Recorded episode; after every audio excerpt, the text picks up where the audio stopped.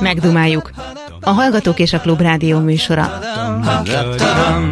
A műsor telefonszámai 387 84 52 és 387 84 53. Ez itt a Megdumáljuk, valóban a Megbeszéljüknek egy ünnepi kiadása, egy kicsit lazább, kötetlenebb, mondjuk így csúnya szóval, hogy csacsogósabb verziója. Herskovics Eszter vagyok, jó napot kívánok! És ha már könnyedebb témák, kezdjük azzal, hogy hogy telt a karácsony különösen olyan értelemben, hogy volt-e ugyanarra pénz, mint tavaly, tudtak-e ugyanolyan vacsorát csinálni, mint tavaly, ugyanannyi vendéget fogadni?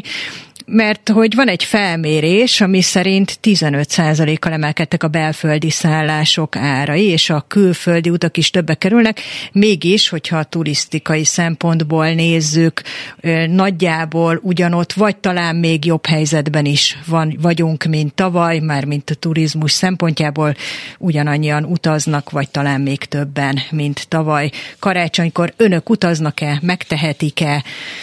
Ez a kérdés. Le, be, beszélhetünk arról is, hogy Európában minden második ember kevesebb húst fogyaszt. Ön is közéjük tartozik-e? Gondolt-e már erre? Fogyaszt-e kevesebb húst? Van-e esetleg ilyen újévi fogadalom, hogy majd kevesebb húst? Vagy egyszerűen arról van szó, hogy mivel nagyon drága a sok hús, ezért sokan azért is fogják vissza, mert egyszerűen nincs pénz megfizetni. Beszélhetünk arról is, hogy az ukrajnai harcokra hivatkozva engedélyezi a kormánya Szeged-Csanádi egyházmegyének egy e- teljes erdő, a legnagyobb összefüggő szegedi erdő kivágását. Iskola építésre szeretnék használni. Korábban a szegedi önkormányzat próbálta megvédeni ezt a 6 hektáros egyébként állami tulajdonú területet, de most nem sikerült, és mint már említettem, az ukrajnai harcokra háborús veszélyhelyzetre hivatkozva mondta azt a kormány, hogy már pedig oda építkezni lehet. Ez nem egyedi eset, hogy erre használják a háborús veszélyhelyzetet. Az egyik legeklatánsabb példa talán az, amikor a kormány eltörölte a védőital juttatására vonatkozó egészségügyi rendeletrészt a volán buszsofőröknek. Ez azt jelenti, hogy szódagépek voltak a pihenőhelyeken, amiket háborús veszélyhelyzete hivatkozva leszereltek illetve beszélhetünk arról is, hogy megszűnik a művészet történet, kikerül az alaptanterből, 2024-től már választható tárgyként sem lesz elérhető az állami fenntartású középiskolákban, mint önálló tárgy, nem lehet belőle érettségizni sem a gimnáziumokban, sem a szakgimnáziumokban, és kicsit feleleveníthetjük, hogy önök mire emlékeznek a művészet történet oktatásból, nem lehet el, hogy inkább erősíteni kellett volna, és nem eltörölni beszélni, de még mielőtt belevágnánk, itt van velünk a vonalban Antal Emese dietetikus. Jó napot kívánok! Jó napot kívánok! Itt vagyok. Karácsonyi étkezésről lesz nyilvánvalóan szó, legalábbis minden esetre azzal kezdjük, hiszen azt gondolom, hogy azért a keresztény kultúrkörben nem nagyon lehet találni olyan országot, ahol ez nem lenne természetes, hogy ilyenkor összeülünk, sokkal többet eszünk, mint egy átlagos vacsoránál. Ez, ez baj egyébként, hogy, hogy van egy ilyen nap, vagy egy ilyen szakasz az évben, amikor jellemzően elkerülhetetlenül többet eszünk? Hát azt mondom, hogy az ünnepekhez abszolút hozzátartozik az evés, az, hogy együtt étkezik a család, a barátokkal együtt vagyunk, és olyanokat is főzünk, amiket általában nem. Tehát magának az ünnepnek ez is a velejárója. Ami, amit ö, nem biztos, hogy ö, szükségeltetik, hogy így mondjam, az az, hogy jóval többet teszünk. Az, hogy többet teszünk, az igen, mert általában többet is főzünk, vendégségbe megyünk, ott süteményeket készítünk, vagy fogyasztunk, de azért nem kell jóval többet fogyasztani. Tehát inkább ez a gasztronómiai élvezetnek kellene lennie egy ilyen karácsonyi, újévi étkezésnek, mint az, hogy na akkor most gyerünk és habzsidőzsi és bőségtál és társai lennének az asztalon.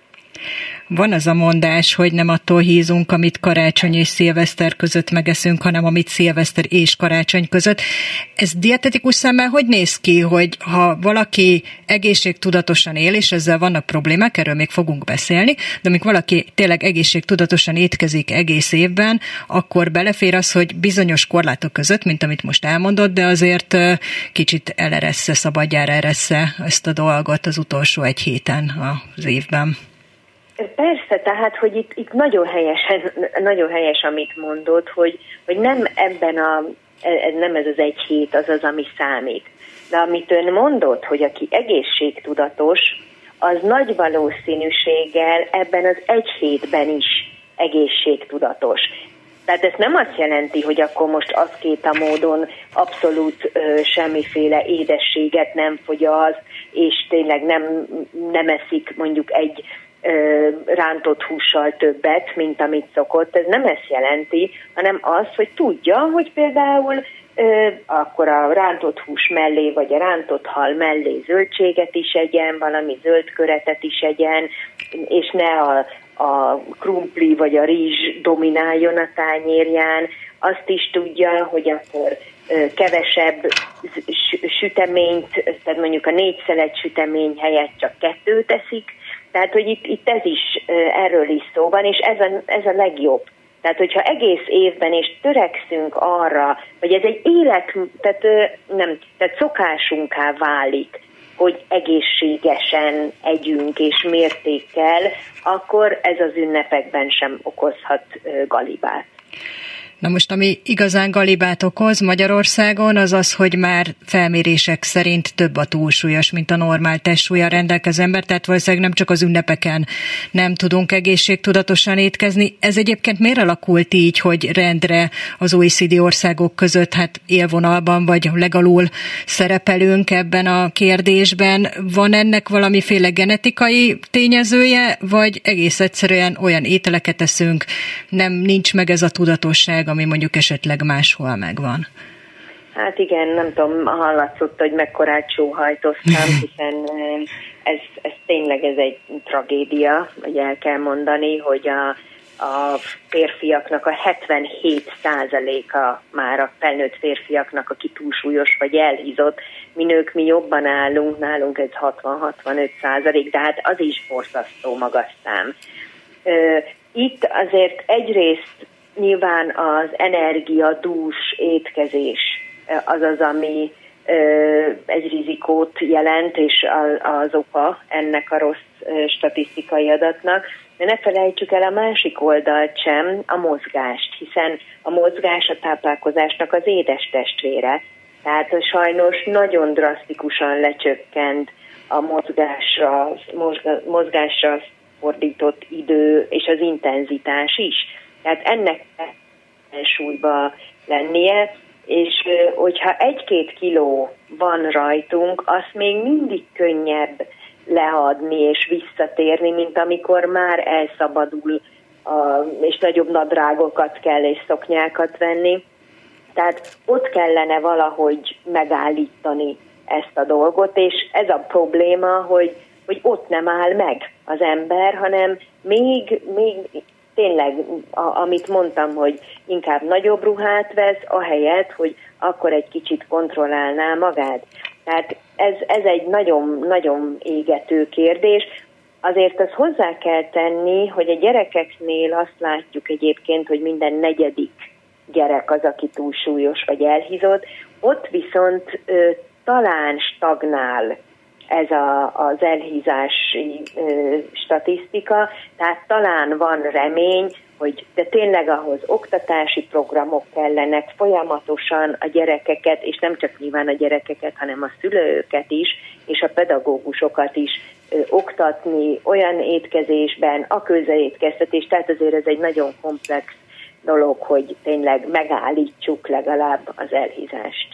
Hát az oktatásban valóban nem kap túl hangsúlyos szerepet, de én például a saját gyerekeimnél azt látom, hogy ők már sokkal tudatosabbak, mint mi valaha voltunk, megnézik a csomagoláson az összetevőket, a kisfiam, a kisebbik fiam sportoló, és ő folyamatosan erről is beszél, őket föl is készítik erre, és folyamatosan arról beszél, hogy akkor ő sportolóként mit tehet, lassan lebomló szénhidrátokról beszél, tehát hogy, hogy ez persze buborék, meg én csak az én két gyerekem szemből indulok ki, de azért alapvetően én is azt látom, hogy van egyfajta elmozdulás, beszélgetnek erről a gyerekek egymással, illetve hát főleg ilyen sportegyesületeknél akár még hangsúlyt is fektetnek erre. Hát egy sportegyesületnél már szerencsére igen, soknál, sok alkalmaz a dietetikust is, megy velük, a dietetikus állítja össze akár mondjuk a versenyre az étkezést, tehát itt azért megvan azért, ami még sajnos a kutatások gyerekeknél végzett kutatások kimutatják, az az, hogy a, azért a szülők iskolai végzettségével, az anyagi helyzettel összefüggésben áll a túlsúly és az elhízás. Tehát a túlsúlyos szülőknek, elhízott szülőknek inkább túlsúlyos és elhízott gyerekeik lesznek, és az alacsonyabb iskolai végzettséggel is összefügg, és az a szegénység, szegényebb, tehát az alacsonyabb szocioekonomiai helyzetben lévő emberek is inkább túlsúlyosak, vagy elhizottak, és a gyerekeik is. Tehát ez mind-mind az, amit elmondott, hogy, hogy egyrészt nyilván a tudás, az, az nincs meg ezeknél a csoportoknál, ez az egyik, de a másik az pedig nyilván az a minta, hogy az iskolában is a szülő is úgy étkezzen, ahogyan kellene igazániból, és ez, ez alakuljon szokássá a gyereknél anyagi helyzetről beszéltünk. Ez egy nagyon nehezen megkerülhető probléma, nem? Hogy egész egyszerűen nincs pénz arra, hogy minőségi bételt vegyen, hogy minőségi húst vegyen, és akkor innentől kezdve automatikusan jön az, hogy nem úgy étkezik, ahogy kell, tehát elhízhat. Igen, egyrészt tehát amit a kutatások mutatnak, az az, hogy a, a változatosságot nem tudják a szegényebb rétegben élők megvalósítani. De amit látunk, az az, az hogy azért ez nem csak árkérdés, hanem amit, amire visszatérnék, hanem tudás is. Teszem azt, például a cukros üdítőt többet fogyasztanak a szegényebb rétegben élők, mint a, akik magasabb színvonalon élnek. Pedig a cukros üdítő az pénzbe kerül szemben mondjuk a vízzel. Az is, azt is látjuk, hogy lehet, hogy mondjuk egy teljes kiörlésű kenyér két-háromszor annyiba kerül, mint mondjuk egy fehér lisztből készült, de mivel jobban laktat, magasabb a rostartalma, és egyébként más több vitamin ásványanyagit is tartalmaz, egy, akár mondjuk egy is elég belőle, szemben a fehér lisztből készült el, amiből mondjuk két-három szeletet is simán meg tudunk enni. Tehát árérték arányban akkor már ugyanott vagyunk. Tehát ezért mondom azt, hogy, hogy az oktatás, a bevonva a családokat együtt kell igazándiból ö, ezt megoldani. Egyébként nemrég csináltunk a, a, a társadalmi kutatók csoportjával és az egyszülős központtal egy felmérést az egyszülősöknél, és pont azért, hogy hiszen ez egy sérülékeny csoport, és ott is a pénz és az idő faktor jött ki fő gátnak, hogy azért nem tudnak egészségesebben táplálkozni. De nagyon ö, igényük van, tehát odafigyelnek már, több mint a 60 százalék odafigyel arra, hogy amit ön is mondott, hogy megnézi a címkét, érdekli a terméknek a tápanyag értéke, és nem csak ez, hanem az, hogy például az az élelmiszer milyen terhet ró a környezetre. Mert ez is most már azért ez a fenntarthatóság, ez is előtérbe helyeződik. Tehát ez azt mutatja, hogy őket érdekli, meg lenne az igény rá, de segítséget igényelnek, egyszerű, mindennapban alkalmazható recepteket, megoldásokat és olyan közösséget, ami akkor segíti őket az egészségesebb életmód kialakításában. Igen, ez azért is fontos, mert beszéltünk arról, hogy itt beidegződések vannak, hát például ez a fehér kenyér, barna kenyér is, és hát azért lássuk be, amiről ön is beszélt, a magyar ételek alapvetően zsírosak, illetve vannak a megszokott köreink, hogy elmegyünk nyáron a Balatonhoz, akkor az lángos nélkül nem telhet el, és nyilván egy-egy ilyen alkalom persze bele kell, hogy férjen, de alapvetően egy olyan életmódra lenne szükség, ami ezeket az ételeket kiváltja, és ez egy oktatás és kellő felvilágosítás ilyen, én nem látom ezt jönni, hogy ilyen nagyon pestésen fogalmaznak. hát igen, nem baj, hogyha eszik valaki lángos, de akkor felezze el mondjuk a párjával, a gyerekével, egyen hozzá savanyúságot. Tehát, hogy itt, itt ez csak, hogyha mindig ezek a kivételek vannak, hogy igen, most akkor jön a hús, vagy nem, még az odébb van, de most még mondjuk jön a szilveszter, akkor már még, még akkor egy kicsit teszünk. Jó, utána akkor bizt, utána amit látunk az az, hogy nagyon sokan január 1-től életmódváltásba fognak, ami kitart mondjuk olyan január végéig, akkor februárban hát ott jön a farsang, akkor megint csak habzsidőzsi van, utána hú, megint az, ö, sokan rák ö, végig gondolják, hogy most már mindjárt tavasz van, és lekerül a nagykabát, akkor megint van egy ilyen hullám. Tehát, hogy miért vannak ezek a hullámok? Miért nem lehet azokon a pillanatokban is egy kicsit, hogy így mondjam, hogy, hogyha természetessé válik, az, hogy én egészségesen eszem, akkor belefér az a beigli, és belefér az a lángos, és belefér az a... De akkor azt tudom, hogy ha már megettem azt a lángost aznap, akkor a következő, a nap folyamán, vagy a következő nap már nem eszem újra lángost, és lehetőleg ilyen magas kalóriatartalmú ételt, hanem egy kicsit visszafogom magam. Tehát ezt jelenti igazándiból ez az egyensúlyozás, és ez nem azt jelenti, hogy én lemondok a finom falatokról, és én hú, mert én csak zöldséget eszem, és saláta, és nyúl, nyúl vagyok, mert salátát rákcsálok. Nem ezt jelenti, hanem azt, hogy én igenis tudatosan, egészségesen élek, és tudom, hogy ezzel az életem, tehát az egészségemet őrzöm meg.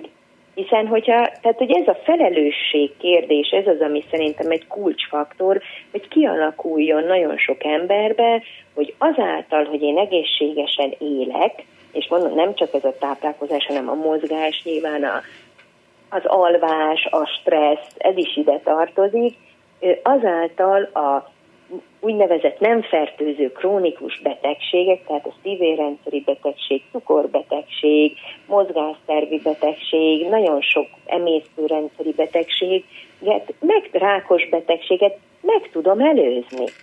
És itt van a felelősség kérdése, és itt van a felelősség kérdése, hogy, hogy, hogy hogyan táplálom, vagy milyen ételt adok én a gyerekemnek is feltette ezt a költői kérdést, hogy miért nem válik ez természetesé. Vannak országok, ahol ez már természetes, ők mit csináltak másképp? Vagy hogy érték el, hogy ez egy reflex legyen, hogy ma megeszem ennek a lángosnak a felét, de utána azért odafigyelek, és valahogy kiegyensúlyozom ezt? Hát amit mi, akik megelőzéssel foglalkoznak, egy egy célprogram, vagy egy mintaprogram, ez Finnországban zajlott a 70-80-90-es években, de ahogy mondom, hogy több 20 éven keresztül, amikor is minden intézkedést ö, azt szolgálta, hogy egészségesebben étkezzen a, étkezzenek a finnek.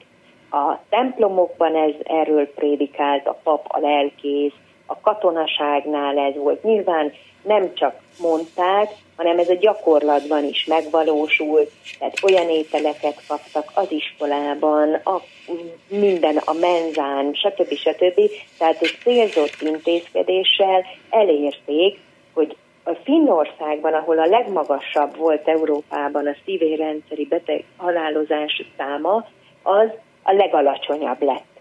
De ehhez ez kell, és ehhez ehhez nem egy vagy két évre kell tervezni, hanem 10-15-20 évre kell, tehát generációváltás kell ahhoz, hogy ténylegesen elérjük. És vannak nagyon sok Magyarországon is ilyen kisebb programok vannak, akár csak egy kerületben, vagy városban, vagy faluban, kinek mire van pénze, vagy honnan tud pályázatokból, vagy cégektől, vagy valahonnan szerezni pénzt, de ezek koordinálatlanul zajlanak, de megmondom őszintén, jelenleg azt mondom, hogy még ez is jobb, mint hogyha semmi nincs.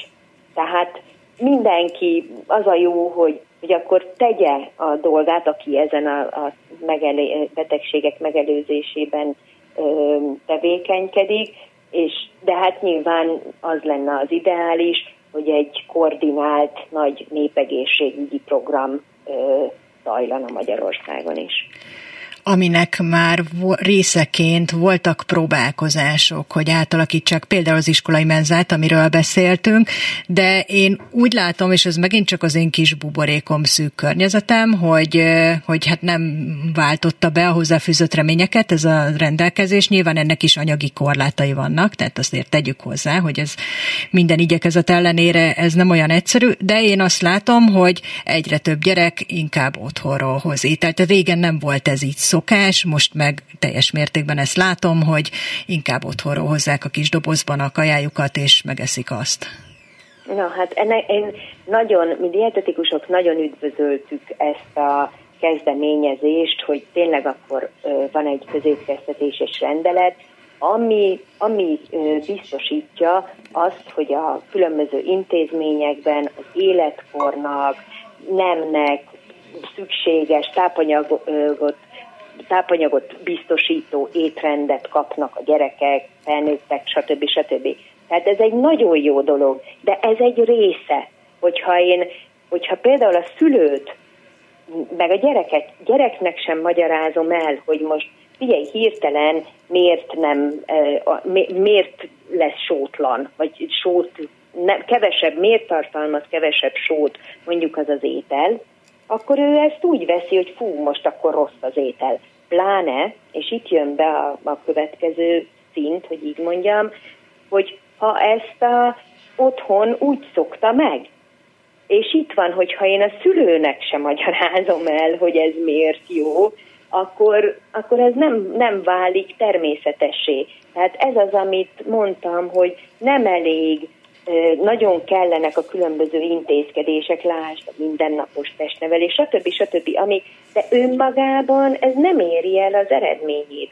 Úgy éri el az eredményét, hogy van mondjuk egy közétkeztetéses rendelet, és annak amellé van egy folyamatos edukáció a gyerekeknek, a konyhás néniknek, a pedagógusnak és a szülőnek hogy mindenki megértse, hogy most megint csak a sót mondom, vagy miért nem annyira zsíros mondjuk az a, vagy miért kevesebb zsíradékot használnak ahhoz az ételhez. Hát azért, mert azt mutatják a különböző vizsgálatok, hogy mind a gyerekeknél, mind a felnőtteknél jóval több zsíradékot fogyasztunk, mint ami az ajánlott. A sóból is három-négyszer annyi, annyit fogyasztunk, mint ami kellene, és ez nem csak az a, az a só egyébként, amit mi teszünk hozzá, hanem az is, ami nyilván az ételekből származik. Tehát, tehát itt, itt ez nagyon komplex dolog, de ezért kell több oldalról támadni, hogyha szabad ezt mondanom, és mind az intézkedésekkel, mind a tudás átadással segíteni, hogy tényleg akkor elérje ezt a, a, a, az eredményt, a, amit szeretnénk. És akkor végül még egy rövid kérdés, amiről beszélni is fogunk ma a hallgatókkal, hogy Európában minden második ember kevesebb húst fogyaszt az Árte hírportál riportja szerint. Ön mit szól ehhez, hogy értékeli ezt, hogy visznek, vesznek vissza a húsfogyasztásból az emberek Európában, nem nálunk gondolom?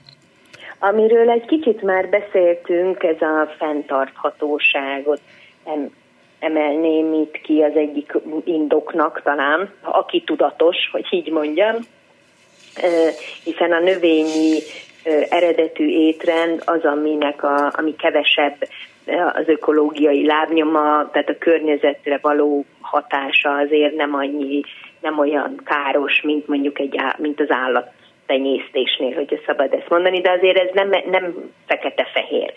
szabad, hogyha így mondom. De a másik oldal, nyilván ott is megjelenhet az is, hogy, hogy azért általában a növényi eredetű élelmiszerek olcsóbbak, mint a hús, ez is okozhat, de azért itt itt az van, hogy például a hüvelyesek, ami egy, szintén egy nagyon jó fehérje forrás, és akár mondjuk egy hús helyettesítésre alkalm használható lenne, azt azért nem fogyasztjuk olyan gyakran.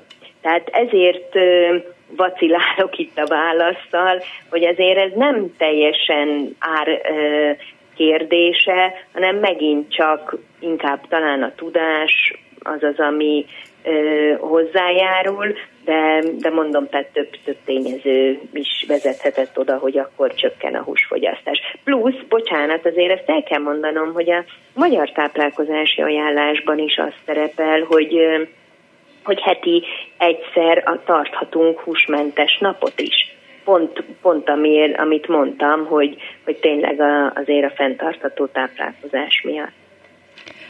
Antalemese dietetikus, köszönöm szépen, hogy itt volt, viszont hallásra kellemes ünnepeket továbbra is. Én is, én is köszönöm szépen, és kellemes ünnepeket kívánok én is mindenkinek. És van velünk egy hallgató a vonalban. Jó napot kívánok! Jó napot kívánok! Halló? Halló, jó napot kívánok, hallgatom! Jó napot kívánok! Erzsébet vagyok, csak ennyit szeretnék mondani. 80 pluszos, és szeretnék hozzászólni a művészet történeti tanuláshoz. Igen, hallgatom. Mondhatom? Igen, Kicsit igen, igen. Majd hangosabban, mert nem túl jól hallok már. A Budapest környéki gimnáziumban jártam annó, ahol a tanárnő, aki tanította a latint is nekünk, vonattal járt a gimnáziumba. És visszaemlékszem, hogy a hón alatt cipelte a vastag történeti könyveket, meg a képes albumokat. Nagyon szerették az óráit, mert sokszor a latin helyett is a művészet történetet tanította. Gondolom, hát ugye neki is könnyebb volt a sok deklaráció helyett a fejükbe, amit fejükbe kellett venni, a képeket mutogatni a művészet történetről. Na most, hát, hát a tanárnél egy bizony, ugye, annól jó diákok szokása szerint időnként cikéztük, kinevettük, nem igazán figyeltünk sokszor az óráira. Na most aztán ugye teltek az évek, és amikor először jutottam el az Ufici képtárba, ott döbbentett rá, hogy mit is próbált ő velünk megismertetni. Szinte az ő emelés, elmesélése alapján jártam végig az egész múzeumot. Ezért örökké hálás vagyok neki. Nagyon sajnos, hogy ezt nem tudtam megköszönni, mert mire kiderítettem, hogy egyáltalán hol él, már nem volt köztünk. A telepésére tudtam csak elmenni, de azóta is hálás szívvel gondolok rá, és én nagyon szeretném, ha ezt a szokást megtartanánk az iskolában, mert annyi gyönyörűséget tanultunk akkor otthon, ez ugye olyan könyvből tanultunk, amiben festészet volt, szobrászat, építészet. A mai napig megvan ez a tankönyvem, azóta rengeteg embernek adtam már kölcsön, aki vagy azért, hogy átolvassa, vagy bizony tanult is belőle. Akkor úgy érzi, hogy ez az egész Ufici könyvtáras látogatás, ez a fajta érdeklődés nem lett volna, hogyha nincs ez a nagyszerű tanára? Hát lehet, hogy talán nem. Vagy ha, ha lett volna, akkor nem ilyen mélységben vagy egyáltalán. Szóval nem vagyok, nem vagyok benne biztos. De hogy ott döbbentem rá, hogy szegénykém hogy cipelt azokat a vastag könyveket, és próbálta nekünk a szépséget elmagyarázni, és belénk nevelni, hát ez nekem akkor ott olyan döbbenetes volt. És emlékszik esetleg olyanra, hogy a környezetében, az osztályában volt olyan, akire ez még nagyon nagy hatással volt, akár elindult ezen a pályán, vagy valamiféle művészeti irányt választott? Hát sajnos nem. Az az igazság, hogy teljesen szétszélettünk az országba, és nem is nagyon tartjuk a kapcsolatot egymással, úgyhogy senkiről nem tudok semmit, de azt tudom, hogy én ennek hatására próbáltam a családomba, a lányomba, az unokáimba belenevelni, akikbe picit sikerült is felkeltenem az érdeklődést a művészetek iránt, meg a művészet történet iránt. És ahhoz hát mit szól? sem kell, hogy imádjuk Olaszországot, és rengeteget járunk oda, akik Görögországban is voltunk egyszer-kétszer, de az Olaszország az nagyon megfogott, és azóta is minden úti filmet, minden úti könyvet, mindent, amit lehet, nézek és olvasok. Itt is járok kiállításokra Pesten, amikor vannak ilyen neves festők kiállításai. És ez mind-mind elveszik? Nagyon sokat uh-huh. tanultam. Uh-huh. Akkor egyszer, egyszerű családból származtam, nem igazán voltak nekünk otthon ilyen könyveink, de mondom, nem is akkor ott az iskolában figyeltem én annyira föl, hanem ahogy teltek az évek, és láttam úti könyveket, meg láttam úti beszámolókat, és akkor miután én is elkezdtem utazni, akkor jöttek elő ezek az emlékek, hogy jé, ezt is mutatta a tanárnő, azt is mutatta, és hogy mennyi mindent beszélt róla. Ez egy örök, örök emlék, amit, amit nem lehet az embernek elfelejteni, amit fiatalon megfog, vagy megtanul, az visszajön.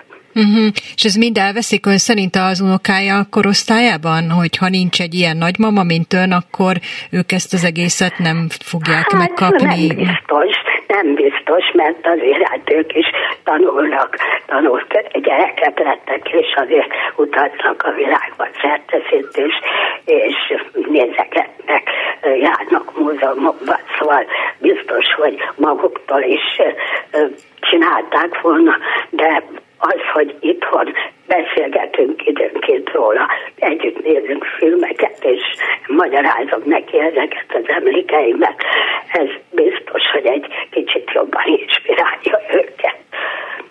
Hát nagyon szépen köszönöm, hogy ezt elmondta. Boldog új évet önnek, és köszönjük szépen, hogy telefonál. mindenkinek, önöknek is, és minden hallgatónak kívánok áldásos, egészségben gazdag új évet. Köszönjük viszont hallásra. Viszont hallásra. És van valaki a vonalban. Jó napot kívánok! Jó napot kívánok, Balogh Gyula vagyok. Jó napot kívánok, hallgatom. Hát a művészet történelemről annyit csak, hogy nem tanultam sajnos, de a művészet rész, a művészet, tehát a látásom miatt nem nagyon tudtam értékelni, de a történelmet jobban szerettem. Ugyanígy volt az, voltam az zenénél is. Számomra felháborító ez az oktatásba való belenyúlás ilyen szempontból. Úgyhogy ezért most ki is akadtam úgyhogy a másik ugye az, hogy a 600 hektáros erdőt meg a rádió épületét is tönkre akarják tenni vallási iskolák miatt. De ami miatt én hívtam, hogy hát én egy húsevő ember vagyok, uh-huh. az voltam gyerekkorom óta is, úgyhogy töménytelen mennyiségű húst tettem én kamaszkoromig, vagy hát későbbig is, pedig szegény családban születtem. Úgyhogy aztán érdekes módon így 2000 körül egy BMW-n egy koleszteri felmérésnél három megával voltam, és az egyetlen egy, akinek jó volt a koleszterinje, az én voltam. És még egy érdekesség, hogy 2018-ban nekem volt egy szívinfarktusom, dohányzás miatt, gondolom. Ellenben az orvosok azt javasolták, hogy mellőzzem a hüvelyest, meg a káposztát. Mm, tehát nem a húsról tiltották le, hanem pont a káposztáról, meg a hüvelyesekről. Hát, igen, meg hát már akkor is lehet, hogy látták, hogy elég rossz, rossz, rossz a fogazatom, és őszintén megvalva a hús sokkal könnyebben tudom öt foggal, amik közül egy is találkozik az alsó meg a felső, megőrölni, mint a zöldséget, meg a gyümölcsöt de arra is, azt is mondták, hogy gyümölcsöt is csökkentsem. Na, hát én egyiket sem eztem addig se. Egyedül a sperlótot meg a krumplikörét teszem. Tehát, és az alkatom olyan, hát nem kamaszos már, de azért pocakon van, de hogy hogy is mondjam, én minden nap eszek húst. Uh-huh. És így jól érzi magát tőle, sosincs vele sokat. Uh-huh. Tehát gyerekkoromban, kamaszkoromban rengeteget tettem, tehát zabáltam a húst. Volt olyan, hogy egy ültönben megettem tíz szeret rántott húst, de meg egy főcsirkét még előtte levessel, meg krumplipürével, meg mindennel, szóval hihetetlenül zabáló voltam, túlelő voltam magyarul. Most már nem, mert hogy amikor sokat tettem, akkor kiugrott a lágyéksérben, de most már másfél éve nincs bajom a lágyéksérben, de egy olyan négy-öt éve, 64 éves vagyok, 64 fölött, és szép lassan rátértem arra, hogy keveset eszem. Ellenben nem eszek kenyeret, viszont csak mákos süteményt eszek szinte. Úgyhogy most így fél beigli egy, vagy egy este, vagy éjszaka megeszek. Szóval úgy, és én jól érzem magam ebből a szempontból. És én, uh, csoda, most, most jöttem rá különben, hogy én, én bizonyos más betegségek miatt egyszerűen lecsökkentettem a, a táplálkozásomat. Tehát hogy akkor automatikusan lejjebb vitte, amiről beszélgettünk itt a dietetikus Igen. szakértővel is. Szerintem, hogy... szerintem a szervezet az, az jelez. Uh-huh. Tehát, ha nem is a gyomrom fájdul meg tőle, vagy valami úgy érzem, hanem akkor valamilyen módon tud jelezni. Valaki figyel a szervezetére, én egy személyiségfejlesztő programot csinálok, egy 12 ös programot, hogy ha valaki figyel a, a szervezetére, akkor uh, talán ö, jobban veszi a jeleket, és, és ö, hát, még akár húsevő is lehet. Értem. Köszönöm szépen, hogy ezt elmondta. Köszönöm, viszont hallásra. És van valaki a vonalban velünk. Jó napot kívánok! Halló? Háló, jó napot kívánok! Jó hallgatom. napot kívánok, én Magdi vagyok, köszönöm, hogy fölhívtak. 1956-ban vezették be a művészettörténeti oktatást. A logikával, a lélektannal és egy idegen, az orosz mellett vált, választható idegen nyelvvel. Én akkor voltam harmadikos gimnazista, és egy csodálatos élmény volt nekünk a művészettörténet tanítása, a tanár hallgatása, a padba ült mellénk, közénk, és ott beszélgetett velünk, és akkor jelent meg egy könyv is, egy gimnáziumi negyedik, a gimnáz, Humán Gimnázium negyedik osztálya részére, művészettörténet, amely tartalmazza az ókortól egészen a 20. századig a jellegzetes és ismert művészeti alkotásokat, történeteket, festőkről, szobrászokról, a legnagyobbakról, minden benne van ebben a könyvben, úgy őzöm, már rongyosra olvastam, de még mindig megvan, be van kötve és nagyon-nagyon sajnálom. Egyrészt, hogy 56-nak a vívmánya volt, másrészt, hogy az emberek szegényebbek lesznek ezáltal, hogyha nem tanulják a művészet történetet. Mert az, egy, az, az embernek a lelkének ez annyira lelket simogató dolog. Ez olyan, mint a zene, vagy a tánc. Szóval nagyon-nagyon sajnálom. És egy, és egy idézetet szeretnék mondani, amit én fölírtam annak idején magamnak.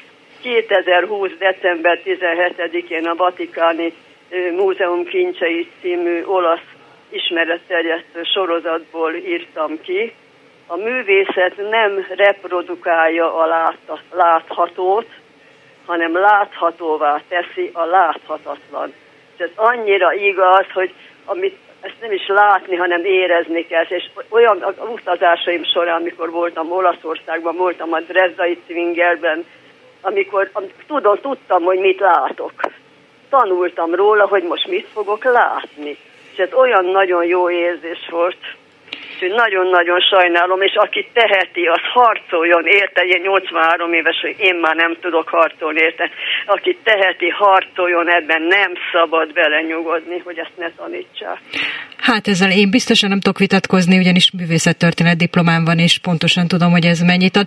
Önnek egyébként van arra tipje, hogy hogy mi történt? Kicsit miért kell... hallom, igen. Hogy, van. É, hogy van-e arra bármilyen ötlete, hogy miért kellett ezt megszüntetni? Mi értelme van ennek az egésznek, hogy most egyik Petra másikra? Hát egy kicsit bele, bele gondolom az 56-ot, mert ugye az 56-os vívmányokat igyekeznek mindnek semmisíteni, egy kicsit bele gondolom ezt is.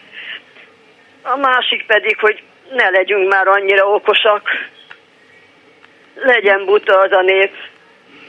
És ennek ez a, egy része, hogy pont a művészet történetet, mert annyi minden át, vannak kísérletek persze, tehát, hogy sok tantárgyból látszik az, hogy mintha egy kicsit lebutítanák, kicsit ilyen kockásítanák, de hát a művészet történet az... Ez, ez, ez egy alapvető dolog, én szerintem jó, hogy annélkül is meg lehet lenni, de az egész világot más szemmel nézi az, aki ismeri valamennyire alapvetően a művészetet, és, és megszereti ez, ez egy olyan dolog, hogy, hogy örülök, amikor rossz kedvem van, előveszek egy, egy művészi albumot, és azt nézegetem a Louvre-ből például.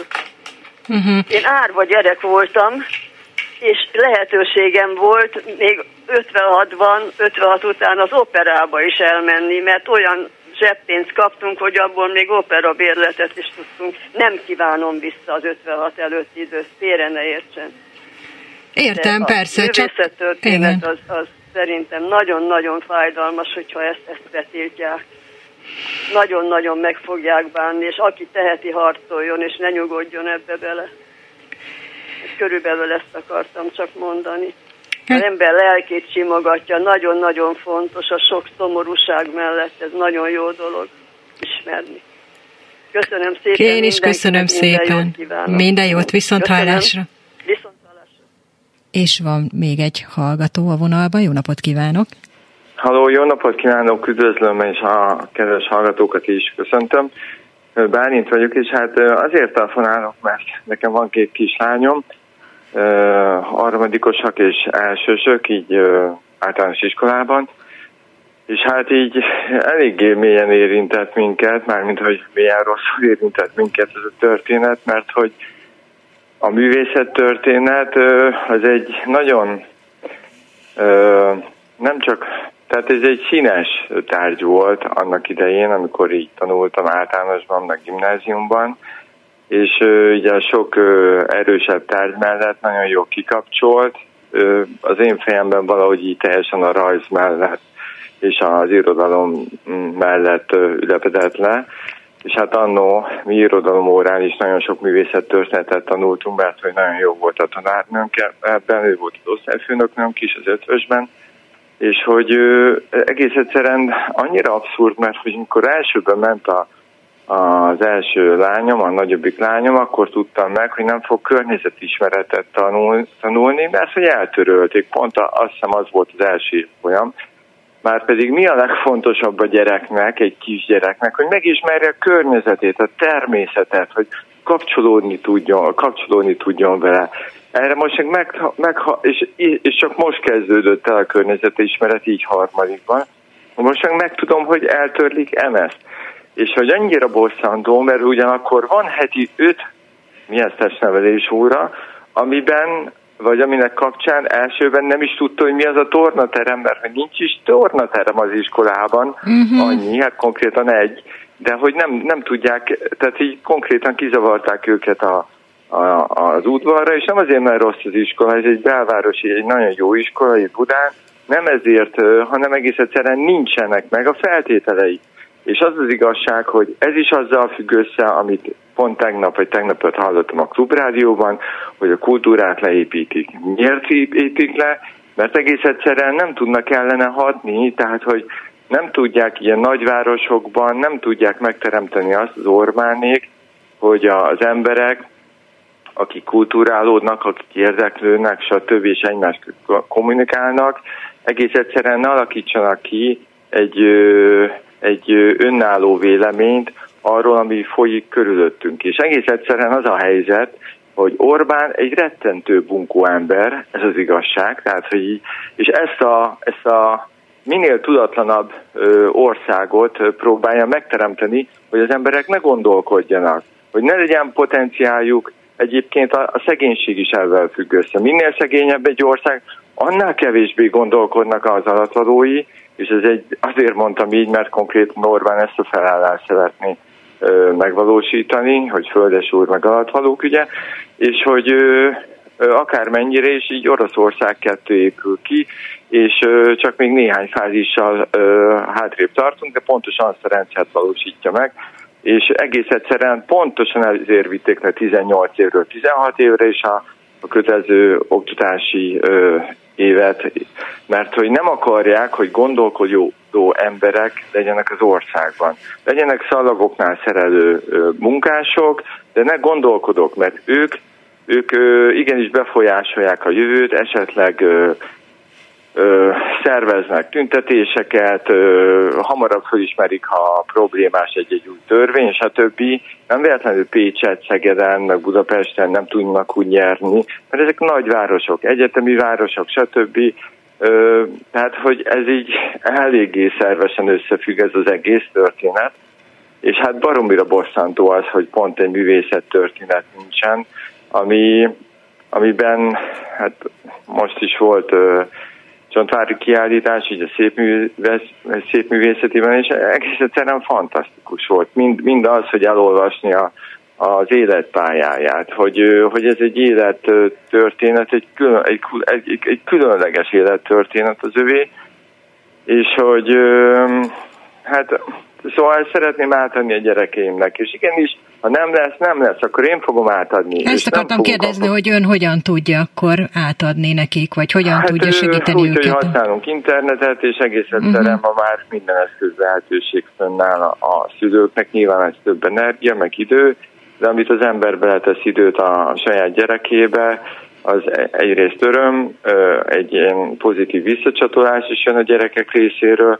másrészt nyilvánvalóan felnőtt korban visszaköszön, mert kevésbé lesznek drogosok, jobban látják az utat, jobban értik a dolgokat így összekapcsolódva, hogy mi miért van az egyes kultúrák, hogy követik egymást, és akkor így nem találják ki azt, hogy mi nagy magyarok vagyunk a nagy überállás nemzet, és mindenki más egy, egy nagy nulla, mint amit most hirdetnek, és egy Európa meg Brüsszel fúj, hanem egész egyszerűen össze tudják egymással kapcsolni az egyes kultúrát, a hódításokat, az, hogy mit tudom én, hogy például Franciaországban miért van több sötétbőrű ember, nyilván azért, mert ők hódítottak, nekünk meg nem volt tengerünk, szóval, hogy így egyszerűen megértik az összefüggéseket, és ez ugyanúgy a festészetben, a szobrászatban megértik, hogy mi az a polihiszor. Egyébként pontosan a kedvenc sorozatunk az élét, vagyis a, az egyszer volt, holnap volt, volt egyszer az ember, meg a, valószínű, hogy önnek is így nagy kedvence volt, meg az, a, volt egyszer az élet,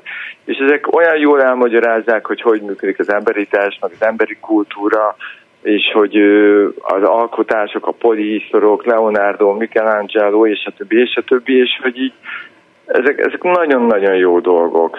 És a, a másik, és bocsánat, hogy én beszélek, de hogy a, a táplálkozással kapcsolatban én emlékszem, hogy mi sem voltunk gazdagok, ugye a szocializmus alatt, meg most se vagyunk az, azok.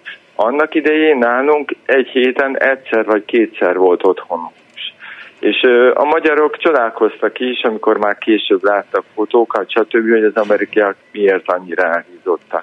Most már azt látjuk, hogy az amerikaiak a trendet kezdnek lefelé menni, tendálni, így súlyban, és egész egyszerűen elkezdtek foglalkozni avval, hogy legalább annyi energiát égessenek el naponta, mint amennyit bevisznek, emiatt sokat mozognak, mert ugye nem arról van szó, hogy nem kell enni, hanem sokat kell, és rendszeresen kell mozogni, és ezt a hölgy nagyon jól mondta, hogy igenis, tehát nekem a napi 6 kilométer mozgás csak gyaloglásból megvan, mert hogy így tudatosan odafigyelek, hogy, hogy ez minden nap meglegyen, és a legtöbb embernek a telefonja ezt már méri, és akkor tudom, hogy megvan a napi 250-300 kilokalória csak mozgásból.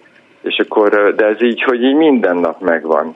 És ma manapság sajnos, ugye most már így, nem, az nem sajnos, hogy jobb lét van, mondjuk ezelőtt 30-40 évhez képest, bár Magyarország most már kezdi újból kezd visszatendálni így a Rákosi korszakba, de hogy, hogy gyakrabban van hús étkezés, vagy hús, húsevés, viszont az iskolai étkezés az katasztrófa. Tehát, hogy képzelj el azt, hogy, na, hogy 10-15 percük van megenni a gyerekeknek az ebédet.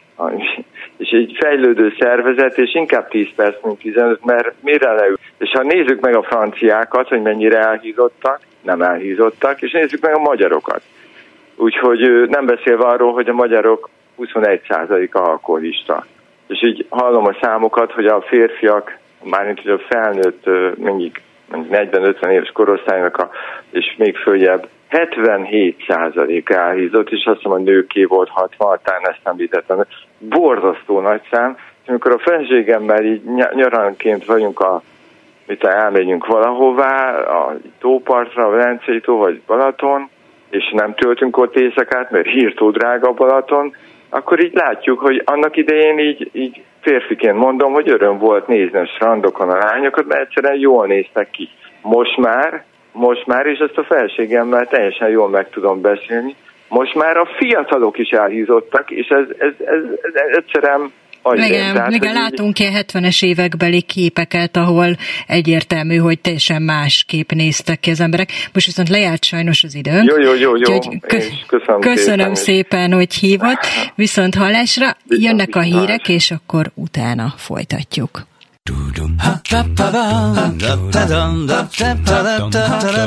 Megdumáljuk. A Hallgatók és a Klubrádió műsora. A műsor telefonszámai 387 84 52 és 387 84 53. Akkor kezdjük a Megdumáljuk második óráját. Herskovics Eszter vagyok, jó napot kívánok!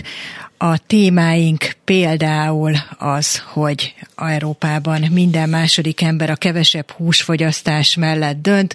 Nyilvánvalóan a karácsony kapcsán beszélünk táplálkozási kérdésekről. Volt is egy interjú Antal Emesével, dietetikussal arról, hogy a magyarok miért elhízottak, mi kéne ahhoz, hogy kicsit egészségtudatosabban étkezzünk.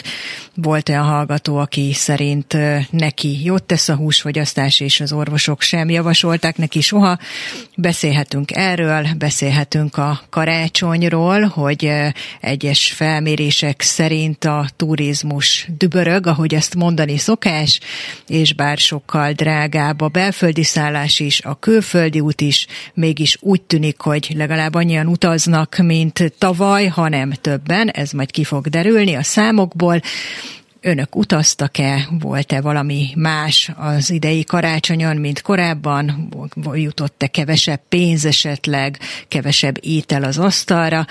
De beszélhetünk a művészet történet szak megszüntetéséről is, erről most már beszélgettünk, többször kíváncsi vagyok a véleményükre, illetve kíváncsi vagyok arra, hogy önöknek milyen emlékeik vannak a művészet történet oktatásról, illetve van még egy téma, hogy a kormány az ukrajnai harcokra hivatkozva engedélyezi a püspökségnek a Szeged-Csanádi Egyházmegyéről van szó, egy szegedi erdő kiirtását. Ez egy, hát ez a Szeged egyik utolsó nagyobb méretű egybefüggő erdőjéről van szó, és itt korábban a szegedi önkormányzat próbálta már megvédeni ezt a területet, és ki is adott egy településképi rendeletet, a közgyűlés elfogadta, de most a kormány ezt felülírta, és hát, mint már említettem, arra hivatkozik, hogy háborús veszélyhelyzet van, csak úgy, mint nyáron, amikor elvették a szódagépet a volán buszsofőröktől a pihenőhelyeken, akkor is valamilyen okból kifolyólag háborús veszélyhelyzetre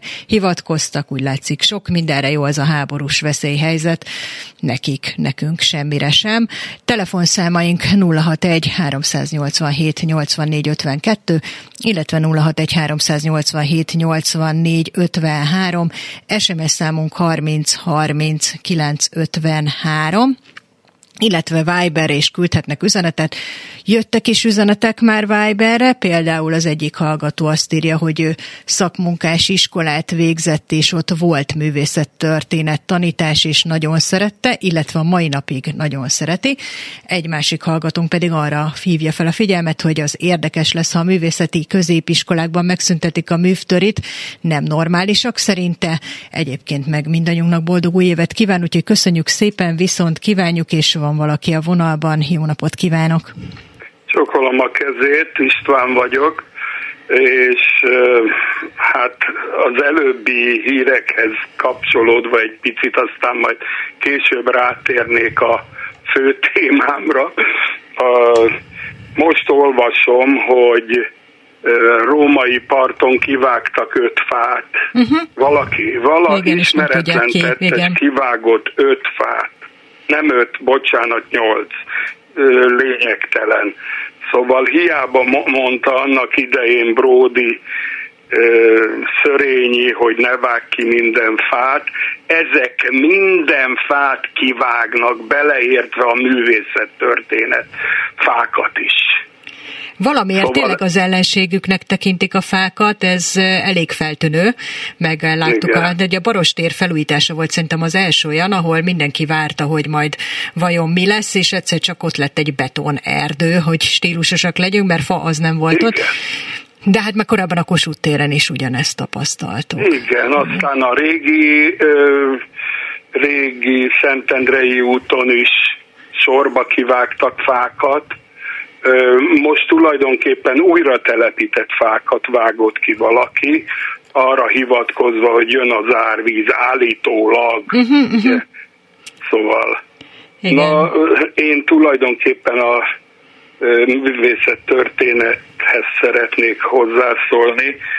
Annak idején családi okból, illetve családi indítatásból szakmunkás iskolába jelentkeztem, illetve oda jártam, és ahogy itt előttem, ez nagyon érdekes volt, a Viber-en valaki azt írta önnek, hogy szakmunkás képzőben lehet, hogy ugyanoda járt. Mi nálunk a művészettörténet volt szinte a fő tantárgy. Megmondom az iskolának a nevét, mert büszke vagyok ma is rá Dési Huber István szép méves helyipari iskola. Ez volt a neve. Abban az átkósban egy, egy szakmunkás képzőnek ilyen nevet adtak, ahova jártak fafaragók, virágkötők, ötvösök, fotósok, és még nem tudom milyen szépméves szakmák, uh-huh egy nyolcadik kerületi átalakított egy lakóházból átalakított egyemeletes épület, valami fantasztikus. Ma is létezik, de ma már szakközép a, az iskola típusa. És hát egyszerűen imádtam a művészet történetet, rá is kapaszkodtam, és mint mondtam, ugye családi okból akkor még úgy volt, hogy három évig jártak azok, akik még nem érettségiztek, és két évig azok, akik igen. Na én elvégeztem ezt a három évest, és persze úgy, hogy végi, én három évig tanultam a művészet történetet, ami egyszerűen csodás volt a szakmai tantárgyakon kívül, egyszerűen lenyűgözött a módszer is, neves iparművészek tanítottak bennünket elméletre. Hát szóval nagyon szép volt, és olyan volt a módszer, hogy most fiam, menj, menj el a Iparművészeti Múzeumba, és rajzold le ezt és ezt az tartót. Uh-huh. És hát gondolom, hogy ezt nagyon szerették, hiszen amiket elmondott, hogy ötvös, fotós, tehát ezek végül is olyan szakmák, ahol ez kifejezetten sokat adhat. Bizony, bizony. És hát ugye, hát hogy mondjam, nem akarok dicsekedni, de hát később oktató is lettem. És nagy örömömre szolgált, hogy oktathattam. Természetesen elvégeztem a felsőbb iskolákat, és hát egy boldogság volt ezt a szakmát űznöm, és elméletben is folytatnom.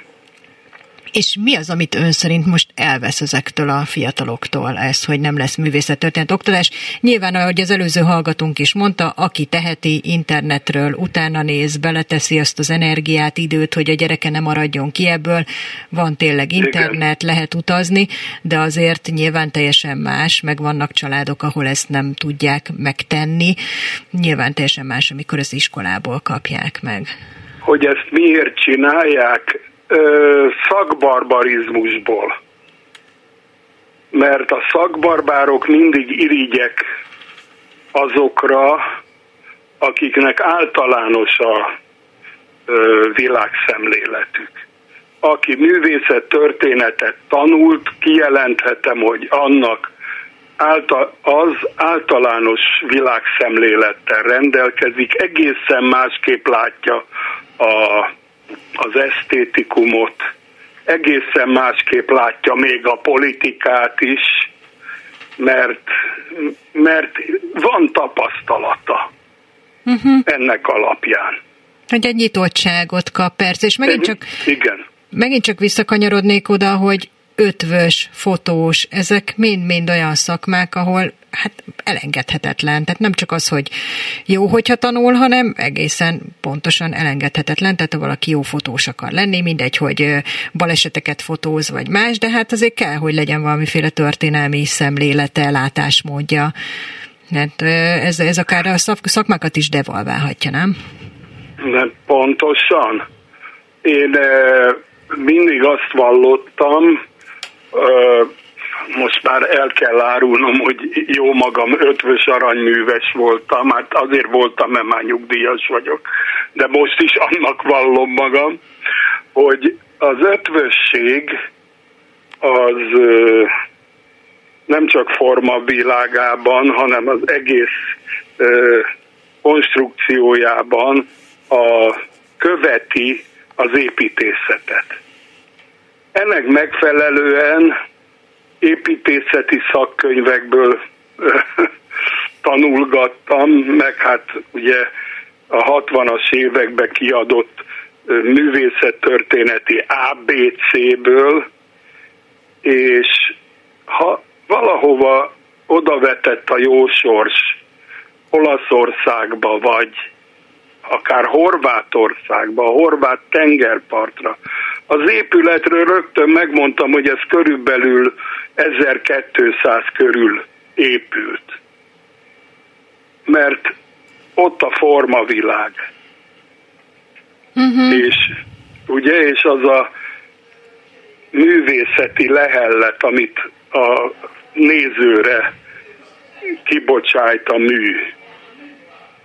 Hát szóval úgy nagyjából, mert lehetne róla beszélni még napokig, csak nem akarom elvenni a másoknak a, az idejét. Hát abban megállapodhatunk tényleg, hogy ez egy nagyon szomorú dolog. Az imént már említettem, hogy nekem művészettörténet diplomám van, és hát már ugye nem ebben dolgozom, de azért nagyon... Irigylem nagyon... érte. igen, egyébként szerintem is irigylésre méltó, igen.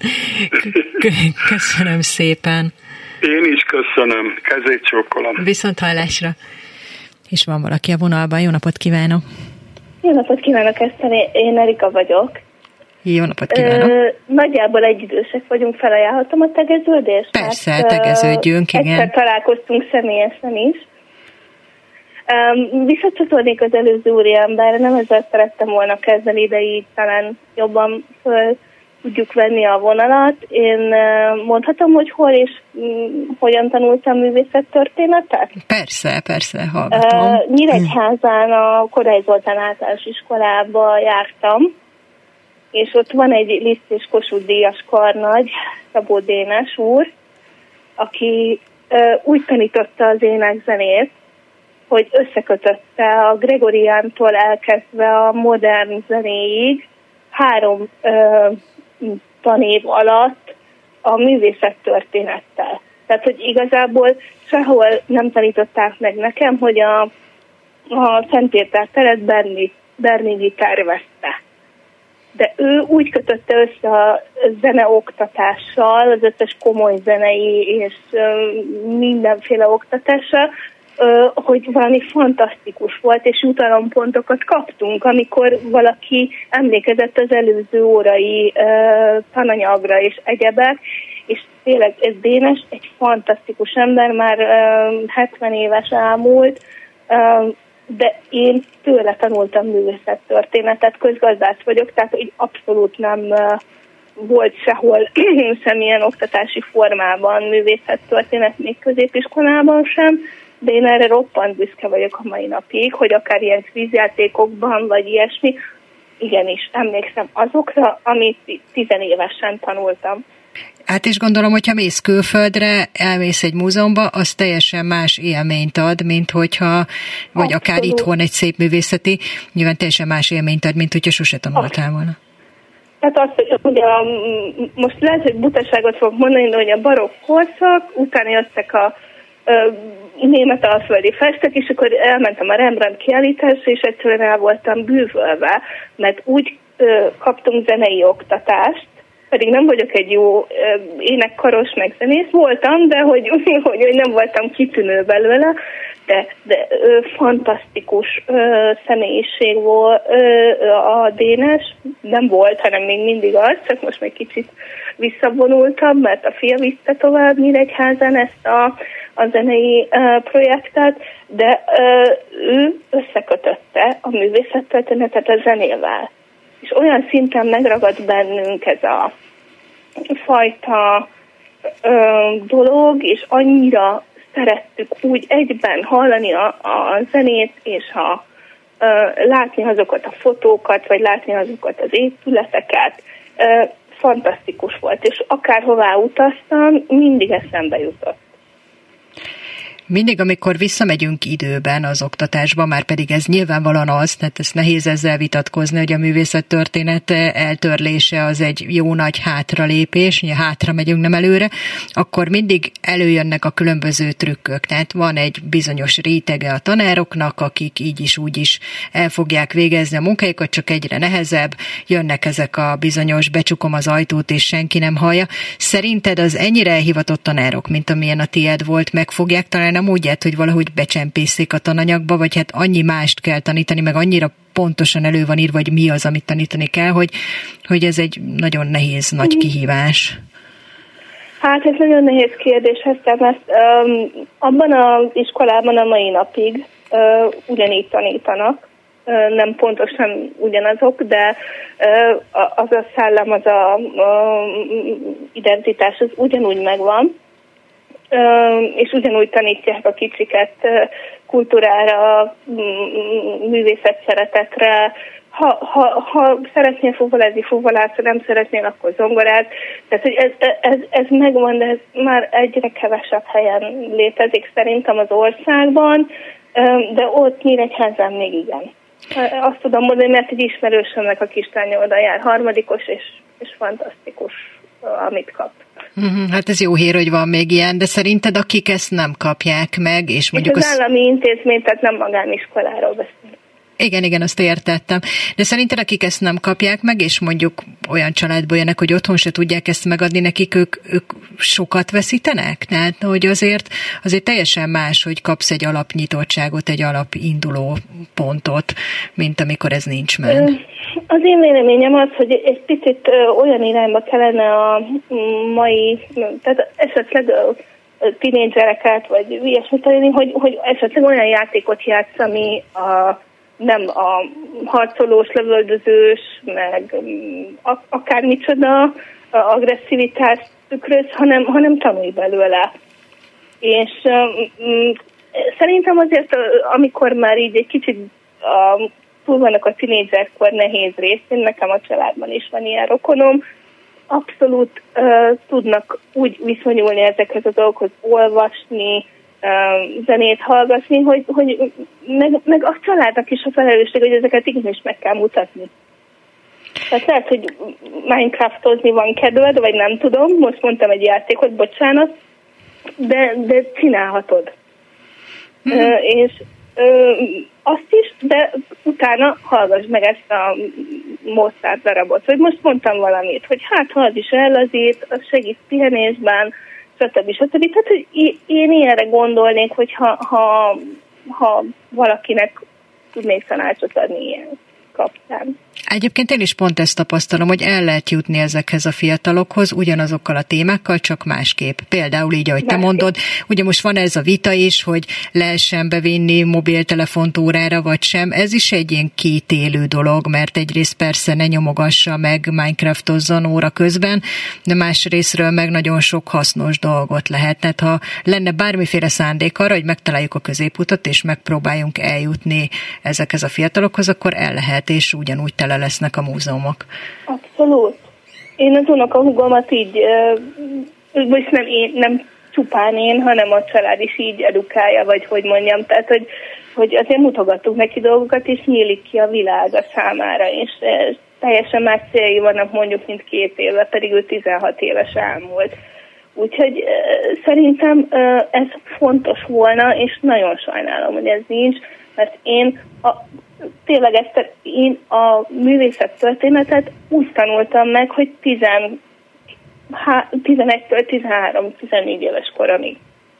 És, és mind, még mindig megvan, mert a zenével együtt volt összekötve, és így, így egy ilyen óriási csomagot kaptam, amit az egész életemben viszek magammal, és ezért roppant hálás vagyok. És nem véletlenül Kossuth és vízdíjas a tanár úr.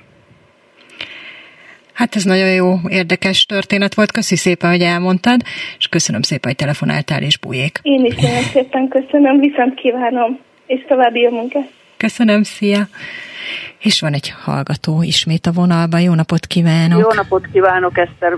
Boldog új évet kívánok mindenkinek, a hallgatóknak és önnek is. Köszönjük Ön szépen azt önnek is. hogy miért olyan ez az egész. Hát Igen. Hát logikai úton, miközben itt a hallgatók elmondták, hogy nekik ez mit jelent, és ez csodálatos volt végighallgatni, hiszen én magam egy echte intellektuál családban nőttem föl, ahol ez teljesen természetes volt. Jártam Olaszországba, és vitt apukám, anyukámat nem engedték ki, mert dicidálta az öccse, úgyhogy, de mindegy, apám elvitt minket, és azért én is végigjártam az Ulfitét, bár akkor még nagyon untam, de hát azért ennek az alapmagja megmarad az emberbe és hogy miért történik mindez közben, miközben a hallgatók itt beszéltek, én rájöttem. Emlékezem vissza, hogy volt egy népszállásunk. Az egyházak nem szállítják táltán a lelkeket a Fidesznek. A Fidesz a lelkünket akarja, mert a művészeteket, ha elveszi tőlük, akkor nincs magasrendű lelki élete az embernek. Tehát minden művészeti ág, akár, akár ö, csodálom, akár művelem, én büszke voltam erre az ötvösre, mert én magyar ö, népi kézművesekből sok-sok kiállítást rendeztem egy időben, fantasztikus alkotásaik vannak. Aztán nem tudják képzelni az átlag magyarok, hogy milyen művész, kis művészek szaladgálnak itt Szeneszét. Nem tudják azt, hogy virágokat lehet kapni kerámiából. Nekem is van itthon egy csokor. Rózsákat, mindenféle egyéb virágokat lehet rendelni, utána kell nézni az interneten. Tehát a Fidesz a lelkünket akarja ha valakinek a lelke nem növekedhet, mert ugye a testet azt elintézték azzal, hogy mindennapi testlevelés, de nincs tanterem. Aztán egyetek sótan, íztelen, szarkaját, semmi kalória, mert onnan is ki tudják lopni akkor a pénzt. És most már a lelkünket is. Ez egy totális diktatúra most már. És erre köszönöm a hallgatótársaimat, hogy rávilágítottak azzal, hogy ők nagy szeretettel elmondták az élményeiket, hiszen én ebbe a világban nőttem föl. Én még ma is keresem a Youtube-on Jussi Börlinget, Renáta Tebáldit, Renáta Scottot. Tehát én el tudom mondani önnek, hogy kik voltak a nagy énekesek. Herman Pré, Montserrat Caballé, Maria Callas, Mirella Fréni. Tehát ezeket a neveket meg lehet találni a Youtube-on, még mindig megvannak azok a videók, amik az ő művészetükről, ez a német szociális piacgazdaságnak a művészeti eredmény, amire Drábik János egyszer azt mondta, hogy ez volt, ez volt a legmagasabb rendű gazdaság és társadalmi formáció, amit az emberiség elért a világon, és ez így igaz. Én innen az internettől tanítottam meg a fiamat megszeretni az operákat, az áriákat. Úgyhogy nem hullott a kárba, hogy ugye én több mint három órás operákat ültem vissza végig, ez egyik színháza, már nem emlékszem melyikbe, tehát ezek a német, nagy német Tannheiser, meg hasonlókat. Gyerekkoromban tulajdonképpen. Uh-huh. Csak ennyit akartam önnek mondani így telefonon, hogy miért. Azért, mert nem kapták meg a lelkeket az egyházaktól, hiszen csökkent a vallásos embereknek a száma, meg az egy része az embereknek nem nyilatkozott, mint ahogy mi sem. Semmi köze Orbán Viktornak az én lelkemhez, a lelkiismeretemhez, és azt, hogy mit gondolok a világot. Ő ebben nekem ne parancsoljon, mert neki ez semmi köze. Olyan területre avatkozik most be, ami Isten területe. Ez nagyon súlyos büntetés fog maga után vonni. Hát szokott nem mindenféle területekbe beavatkozni, ez kétségtelen. Ebbe igazából az az érdekes, hogy most végighallgattuk azt, hogy mennyit adott a legkülönbözőbb embereknek, különböző Igen, korosztályok, különböző volt. iskolákban. Tényleg fantasztikus volt ezt végighallgatni, és közben meg ha elveszik, annyit szerintem nem nyernek vele. Tehát ö, én azt gondolom, hogy még ha tényleg a lebutítás is... A nem lehet ilyeneket művelni, Eszter. Isten bosszút áll azokon, akik ilyeneket merdek most már olyan szintre, olyan szintre lépett a működésük, az Úr megbosszulja. Az Ószövetség végig miről szólt? A zsidók elhagyták egy, Isten imádgatát, rögtön jött a büntetés, valaki elhúzolta őket, valaki lemészárolta őket. Az Úr megtartotta az ő népét, hogy eljöhessen a messiás. És még mindig tartja. Sok olyan rendes zsidó van, aki ugye még mindig várja a messiás, de ez nem probléma. Én nagyon szeretem őket nekem nagyon példamutatóak a haszid zsidók viselkedései, mert rendkívül mély hitük van. Ezekben a ruhákban járnak, a mindenki kineveti őket, hát kell ahhoz egy óriási szeretet és hit Isten felé, hogy mégis ebbe járjak. Igen. És így van ez a művészetekkel is. Tehát nekem az életem az arról szól. Én néha fölmegyek a Youtube-ra, és hát mivel nekem nincsen televízióm, de vannak egyébként CD lemezek, hát olyan lemezeket vettem, annak idején lehetett kapni még a rendszerváltás éveibe 800 forintos CD-t. Csodálatos karácsonyi CD. Egyszerűen felejthetetlen. Igen. Legszívesebben oda küldeném az Zebrádióba ezeket, hogy játszátok. Gondolom ezeken már nincsen jó ki. De egyébként küldtem nekik e-mailt, hogy például a Cormoran Memory Bandnek is vannak nagyszerű karácsonyi CD, nagyon szeretem őket, mert én eljártam a fonóba is, hogy meghallgassam, az egyik főnököm volt a kormonál egyik alapító tagja. Uh-huh. Egyébként Gál Cecília rokona, de most már Péter csak Gálnak írja a nevét, nem Gálnak, de régen Gál volt. Mondtam neki, hogy te ennek a rusnya nőszemélynek vagy rokona. Azt mondja, a családnak azzal az ágával mi soha nem tartottuk a kapcsolatot, és nem is fogjuk. Hát ez már egy, egy személyeskedés egy kicsit, de értem, hogy mit mond, és köszönöm szépen, hogy hívott minket. És szerintem ez az oka, egyszerűen a lelket akarják, és ennek nagyon súlyos következményei lesznek. De egyébként aki akar művelődni, Isten majd megtalálja a módját, hogy megtalálja a lelkekhez az utat. Köszönöm szépen. Terjeszteni kell az igét. Köszönöm, köszönöm szépen, viszont hallásra. Boldog új élet, viszont hallásra. Ez a Megdumáljuk, én Herskovics Eszter vagyok, telefonszámaink 061 387 84 52, illetve 061 387 84 53, SMS számunk 30-as 30 30 9 53, Viber üzenetet is küldhetnek erre a számra, illetve érkeztek SMS-ek például a művészet történettel kapcsolatban, hogy rajzórákon már alsóban ott vannak, vagy talán voltak a művészetek, a festmények, szobrok, építmények, képzőművészet, mintáknak, élményeknek, tudásnak, szépségeknek a világunkról. Ezen túl nem csak a butítás a cél, hanem a vakítás is. az ember élet útjának felén egy nagy sötétlő erdőbe jutottam, zárja ezzel az idézettel az üzenetét a hallgatónk, és van valaki a vonalban. Jó napot kívánok! Jó napot kívánok! Jó napot kívánok, hallgatom! Jó napot, László vagyok, üdvözlöm Eszter! Én azért telefonáltam le, hogy megköszönjem az egész éves munkájukat, és hogy szuper hallgatni önöket, ha még itt vagyok, mert a telefonom Itt, itt van, és nagyon örömmel hallom, amiket mond, igen. Szóval évek óta hallgatójuk vagyok, és, és rendkívül örülök annak, hogy, hogy objektívebben látom a világot. A műsoraik, a riportjaik által. Sokszor meghatódok, most főleg így ünnepek környékén, meg, meg ünnep és karácsony és új év között. Meg tök jó az a megdumáljuk, igazán meglepődtem, hogy a megdumáljuk van, és nem megbeszéljük.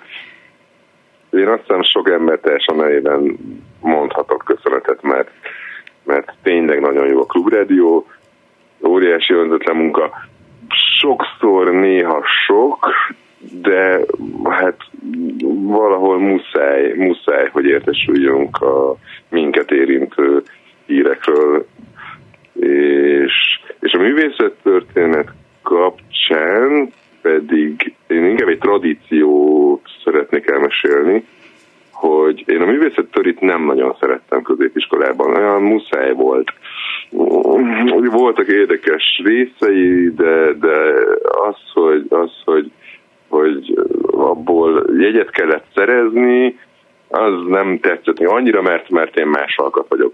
Viszont én egy olyan iskolába jártam Vácot, az első Géza király közgazdasági szakközépiskolába, ami régen egy, egy gyors és gépírónő iskola volt, tehát csak ö, hölgyek, lányok, nők ö, jártak a képzésre, mert kimondottan gyors és gépíró szakközépiskola volt és én 2000, hogy is voltam, 98-tól 2002-ig jártam oda, és, és 2002-ben érettségiztem, de nekem tantárgy volt a, a, a gépírás.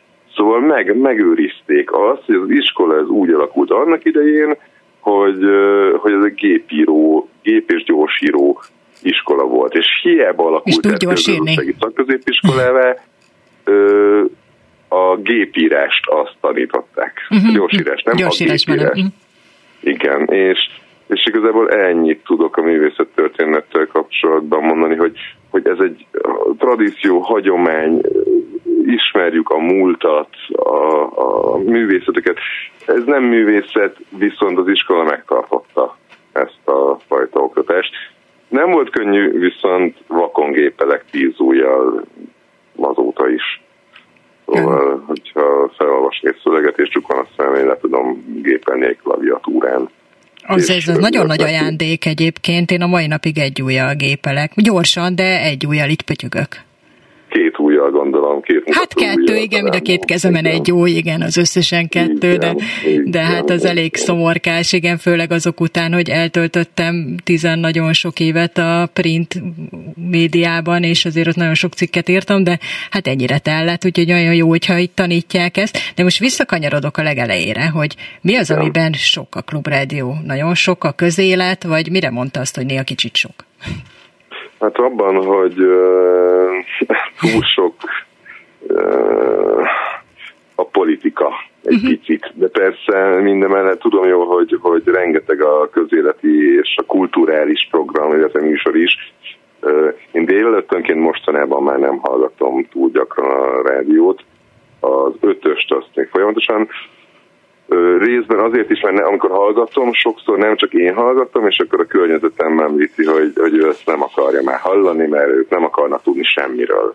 És én meg viszont akarok tudni, de hogy nem, nem, nem, valószínűleg nem a klubrádió a sok, hanem, hanem, hanem, hanem a hírek, a, meg a közélet, igen. Igen, igen, igen. pedig ez, ez a mi életünk, ez körülöttünk zajlik, De e, abban teljesen igaza van, hogy külföldön ez már nincs, hát most külföldön ezt úgy mondom, mint valami régi időkben, de hát például a Nyugat-Európában vannak olyan országok, ahol így a választás körül előjönnek politikai kérdések, és egyébként hétköznapi szinten ez nem izgatja ennyire az embereket. Nyilván mi egy ilyen közegben élünk, és nekem például az ismeretségi körömben nagyon sokan vannak, akik időről időre megfogadják, hogy akkor ők most teljesen lekapcsolódnak a hírekről, és ez nem szokott bekövetkezni. A legviccesebb az, amikor kollégák próbálkoznak azzal, hogy elmennek három-négy napra nyaralni, és közben biztosan nem fognak híreket olvasni.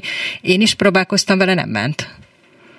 Igen, igen, nem könnyű ö, egyensúlyt találni a hírfogyasztásban, hogy hogy most mennyi ilyen, vagy mennyi olyan rádiót, hogy mennyi ilyen, vagy mennyi olyan ö, médiát olvassak, fogyasszak.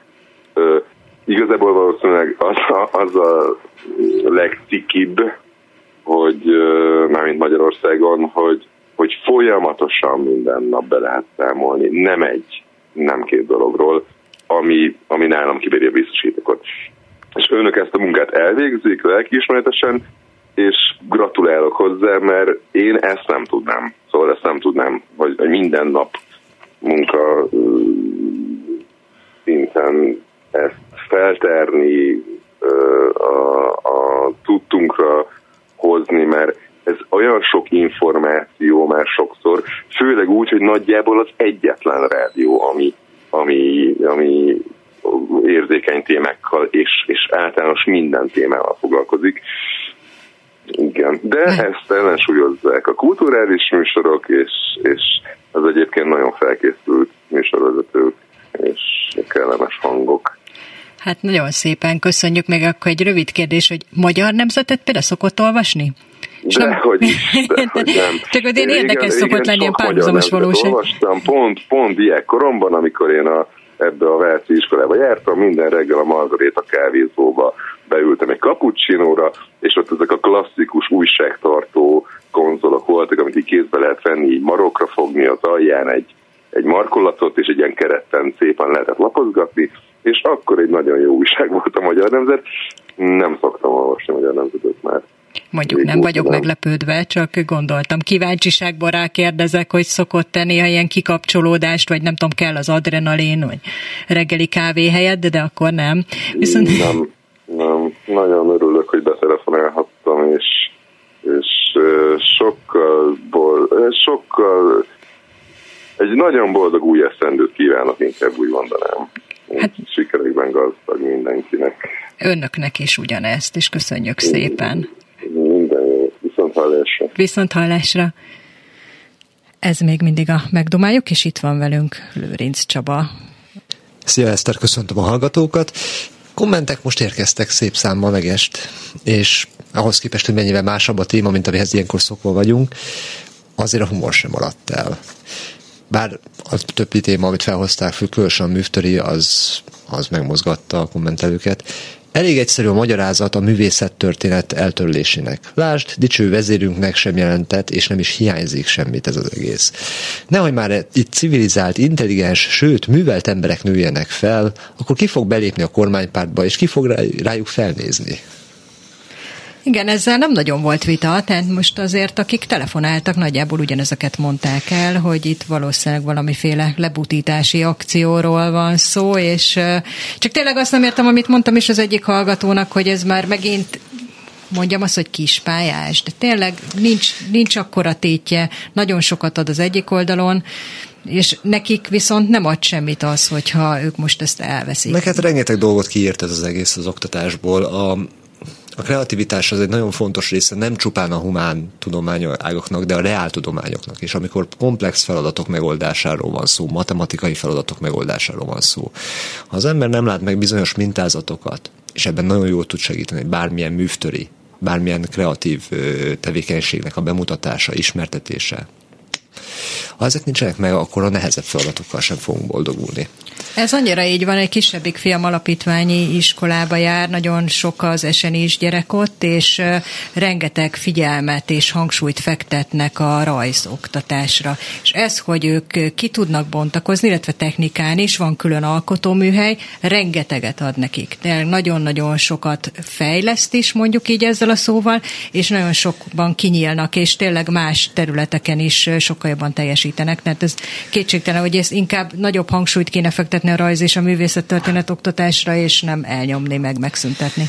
Hát a az önálló gondolkodás képessége, az önállóság képessége az egy nagyon nehéz és megfoghatatlannak tűnő dolog, de valójában nyugaton láthatjuk, hogy ennek milyen jó hatásai vannak. Akár egy projekt jellegű oktatási modellben, akár más dolgoknál, ahol kifejezetten ilyen feladatokkal néznek szembe. Kicsit könnyedebb fel, felfogással egy újabb komment. Két hír a közelmúltból. Schmidt Párról és Áder Jánosról készült festmény díszíti Novák Katalin hivatali szobáját. Második hír.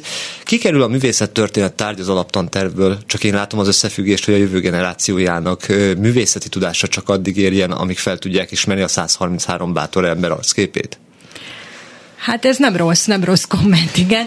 Látom már sok ilyen képet, ez az elmúlt, hát ugye még az elején még azért nem merték, aztán kezdtek megjelenni ezek a festmények, amik különböző politikusokat ábrázolnak, ráadásul nem jól, tehát hogy igen, akkor igen, ide igen. kéne egy kis művészettörténet oktatás a festőknek, hogy ha Ugye elképzelem, hogy dr. Máriás tart ilyen előadást és felzárkóztatást. Ez, azért az nem lenne semmi, tehát az nekem tetszene, mint olyan. lenne, igen. Igen. Aztán egy másik kicsit komolyabb gondolat. Olvastam egy könyvet az ifjúságom a harmadik birodalomban német írótól, amit voltak éppen a fiataloknak szánt a Hitler uralomra jutásáról, olvasásról, okulásról, tanításról. Írta, hogy Hitler irámháborúja alatt leigázandó országok meghagyott rabszolgamunkára fogott lakosságának elégnek tartotta a négy elemit. Ugyancsak ez a furcsa dolog, hogy a, a kreativitást, a művészeti tudásokat, de bármilyen képzést már nem tartják olyan feltétlenül fontosnak.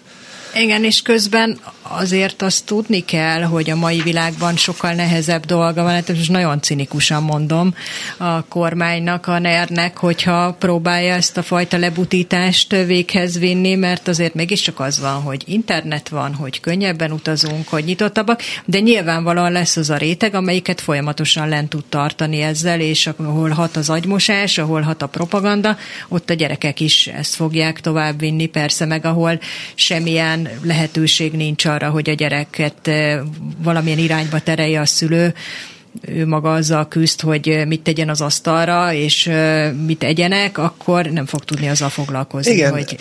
elejtettél egy megjegyzést ugye a sok eh, testnevelésről a mai nap folyamán, hogy négy napi, minden napra jött testnevelés óra. Ez mondjuk az, hogy a diákokat valamilyen módon kimerítik, vagy bármilyen módon megfosztják attól a lehetőségtől, hogy rekreálódjanak megfelelően. Most nem a testnevelés órával kapcsolatban mondom ezt, csak általánosan. Az is a kreativitás kárára tud menni. Tehát az, hogy egyáltalán a gondolkodásuk megfelelő irányban haladjon. De egyébként ezen a testnevelés órával is az van, hogy van egy nagyon jó alapgondolat, persze, mozogjanak többet a gyerekek, csak nincs hozzárendelve semmi. Például semmi infrastruktúra, sem, terem, semmi, semmi. semmi. Pontosan nincsen megfelelő, szerintem nincs is ennyi tornatanár, amelyik, amennyi elég lenne ehhez. Illetve hát itt akkor beszélgessünk arról, hogy mi történt a délutáni sportszakkörökkel, amik a Covid után megszűntek, és valahogy én nem látom, hogy a nagyon nagy tömegben térnének vissza de hát, hogy azért itt sok mindent kéne hozzárendelni ehhez, ez egy gondolat, de hát nagyon szereti a kormány ezeket az én felszínes és egyszerűnek tűnő, zárjuk rövidre megoldásokat, akkor legyen öttes nevelés. Hogy mihez kezdünk ezzel? Nagyjából semmit. Én csak megoldás nem jelent arra csak, a problémára, igen, amivel amúgy is küzdünk. Folyosón igen. sétálnak föl alá, vagy kimennek az udvarra, jobb esetben. De Lépcsőben hát aer- aerobikozni, hát ilyenről is volt információ.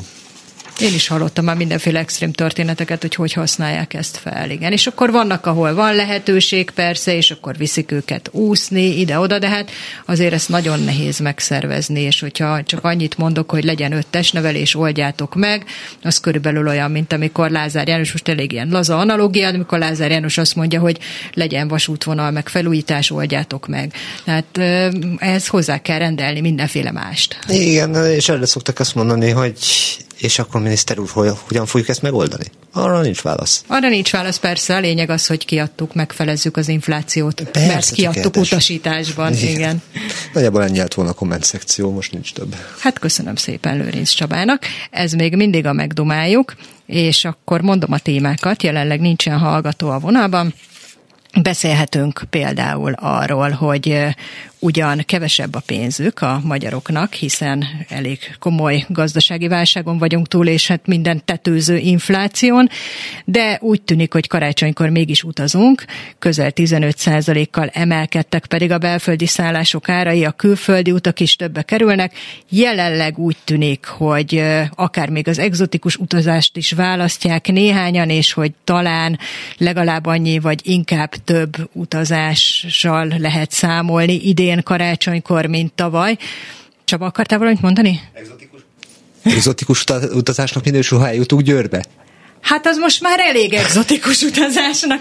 Néhány óra, pár átszállás, tehát végül is akár Kuala Lumpurig is eljutnánk ennyi idő alatt. Úgyhogy igen, igen én azt gondolom, hogy most már akár exotikus az utazás. Az probléma előtt Nagy Kalezsára volt nehéz eljutni, meg visszajutni vonattal, most már itt tartunk. Most, most Győr, meg Hegyes Halom, igen, ezek a nagy igazi kihívások. Nem a világ vége, de jól látszik onnan, igen. Emlékszünk még Gorenje időszakra, hát most visszatérünk ide, csak a, köszönhetően a magyar vasutaknak. Beszélhetünk arról is, hogy az Árte hírportál riportja szerint Európában minden második ember a kevesebb húsfogyasztás mellett dönt. Erre egyébként érkezett egy SMS is, egy Viber üzenet egészen pontosan. Azt írja a hallgatónk, hogy nem minden nap eszik húst, csak baromfi húst meg halat, zöldséget viszont sokat, gyümölcsöt minden mennyiségben.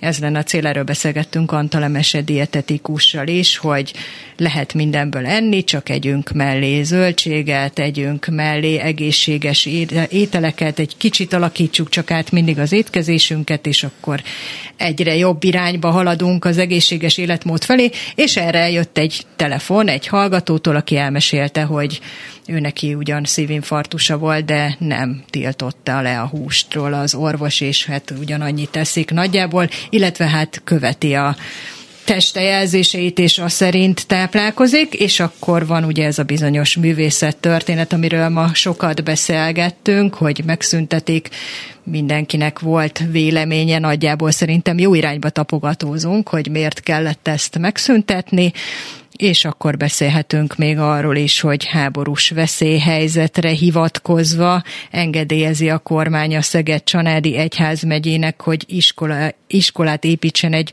olyan egybefüggő erdőben, amit korábban már a Szegedi önkormányzat próbált megvédeni, most háborús veszélyhelyzetre hivatkozik. Erre írt egyébként az egyik hallgatónk, hogy milyen háborús veszélyhelyzet, hiszen különleges hadművelet van, nem háború, és van valaki a vonalban. Jó napot kívánok! Jó estét kívánok! Zsolt vagyok Makóról. Igen, hallgatom. Én művészeti általános iskolában jártam zeneiben, voltam, zenekaros is voltam, úgyhogy volt, voltak ilyen rajzórás élményeim. Én szerettem a művészeteket egyébként, és olyan szomorú volt, amikor a Szépszódáról mentem hazafelé, jöttem hazafelé, akkor este felé már itt buszon mostani középiskolás lányok arról beszélgettek, hogy az egyik társuk az fölugrott az egyik órán, amikor a, a tanárnő a művészet-történeti tantárgyat ö, próbáltat propagálni, hogy azzal is kéne foglalkozni, hogy, hogy ők az érettségére készülnek, ők, ők ilyen hülyeségekkel most nincs idejük foglalkozni, nekem olyan szomorúság volt ezt hallani, igen, ez tényleg elég szomorú, és hogyha megszüntetik, akkor egyre több ilyen beszélgetést fogunk hallgatni. Miközben arról beszélgettünk egy korábbi betelefonálóval, hogy meg lehetne fogni ezt a korosztályt, nyilván nem mindenkit, hiszen sosem lehetett mindenkit, de hogyha kicsit más utakon próbálnak eljutni hozzájuk, másfajta csatornákon, akkor azért meg lehet őket győzni arról, hogy ez egy jó dolog, és érdekes, és érdemes mondjuk múzeumba járni.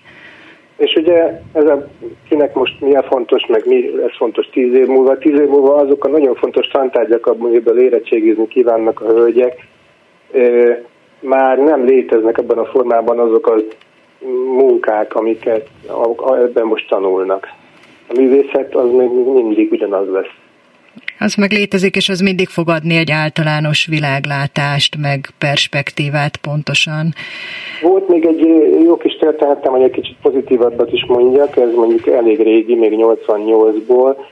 Volt akkor itt egy kiállított termünk a városban, és nekünk egy ilyen zenekari próba után összetársultunk egy másik trombitás kollégával, és bementünk ezünkbe a trombitatokokkal, dobozokkal, mert nem tudtuk hova rakni, és megnéztük a kiállítást, ahol egy helyi festőművésznek a képei voltak, és ugye a, a néni, aki ott vigyázott, az egyből értesítette a művész, mert azt hitt, hogy újságírók vannak ott.